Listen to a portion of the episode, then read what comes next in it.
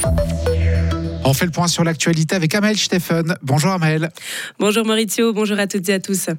Au championnat d'Europe dames de volleyball, l'équipe suisse s'est inclinée 3-0 hier soir face à l'Italie.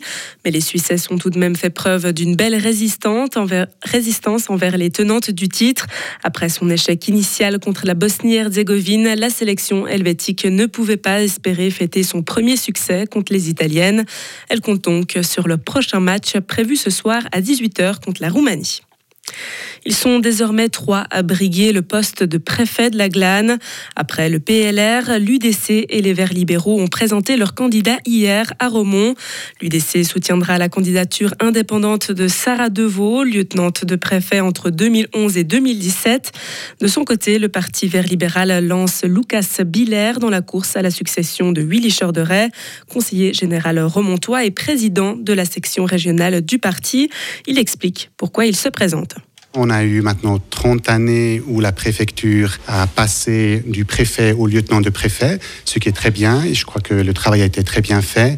Mais il y a un moment où c'est bien d'avoir une nouvelle dynamique, une nouvelle vision et nous pensons que ce moment est venu maintenant. Cette vision, cette dynamique, elle ne serait pas présentée par le, candidat PLR. Pourquoi pas soutenir cette candidature? Alors, nous ne savons pas encore en détail quelle est sa vision. Il a eu peu l'occasion de la développer et on se réjouit d'avoir des échanges dans le cadre de cette campagne. Et puis, ce sera à la population de choisir qui représente le mieux ce besoin pour la glane de développement, de dynamique ou de stabilité. Le candidat du PLR est l'actuel lieutenant de préfet Valentin Barre. La permanence de l'hôpital de Tafers prolonge jusqu'à la fin de l'année la réduction des heures d'ouverture. Au mois d'avril, la avait annoncé un nouvel horaire de 8h à 17h à la place de 22h, mais aussi la fermeture pendant les week-ends et les jours fériés, une mesure qui doit être prolongée à cause des difficultés à recruter des médecins cadres sur le site Saint-Ginois. Une procédure de recrutement court depuis plus d'un an à Tavel, mais pour l'instant, elle n'a pas encore porté ses fruits. Du nouveau à Botrans, la préfecture de la Gruyère délivre le permis de construire pour la gravière du Champ-Vuarin. Un permis de construire octroyé à l'entreprise Grisonitzaug est publié hier dans la feuille officielle. On rappelle qu'un premier permis avait été délivré en 1997. La préfecture l'avait retiré en 2015 avant d'être déboutée par le tribunal cantonal.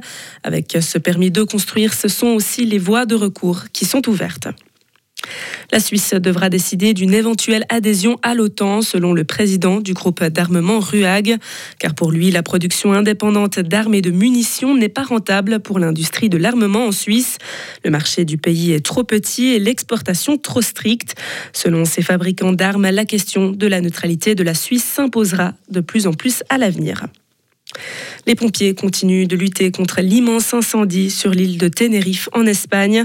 Après trois jours de propagation incontrôlable, ils s'attendent aujourd'hui à de nouvelles complications à cause de la chaleur et du vent prévu. Ce feu de forêt qui s'est déclenché mardi soir a déjà brûlé quelques 5000 hectares. La Chine a lancé aujourd'hui des manœuvres militaires autour de Taïwan. Selon les médias d'État, il s'agit d'une sévère mise en garde pour protester contre le vice-président de l'île qui a fait dernièrement une escale aux États-Unis. Ces manœuvres ont pour but de tester la capacité des navires et avions chinois à prendre le contrôle de l'île. Et enfin, plus besoin d'aller à l'autre bout du monde pour retrouver des températures extrêmes. Depuis hier, un dôme de chaleur stagne en dessus de la Suisse et plonge le pays dans une forte canicule. Jusqu'à mercredi, le mercure va tourner autour des 35 degrés en pleine et jusqu'à 37 degrés dans le bassin genevois et le Valais central. Un phénomène météorologique qui provoque une importante sécheresse. Aude Untersee est ingénieur prévisionniste à Météo Suisse. En fait, ce dôme de chaleur, c'est de l'air chaud jusqu'en altitude et donc il fait un petit peu office de couvercle qui bloque tous les développements euh, d'orage et d'averses et donc euh, pas de précipitation à la clé. Hein. La période va être totalement sèche. Et malgré les pluies qu'on a eues début août, on est déjà dans une période de sécheresse sur une bonne partie du pays, notamment à l'ouest. Odon Terzé revient également sur la canicule actuelle qui aggrave ce phénomène de dôme de chaleur on n'a pas cet effet tampon de l'humidité du sol et de la végétation pour euh, rafraîchir localement. Et en fait, toute l'énergie du rayonnement solaire, en fait, elle est convertie en augmentation de température. Et c'est pour ça qu'on a des températures maximales qui vont dépasser les 35 degrés ces prochains jours.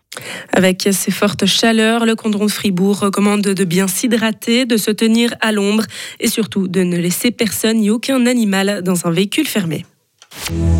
Retrouvez toute l'info sur frappe et frappe.ch.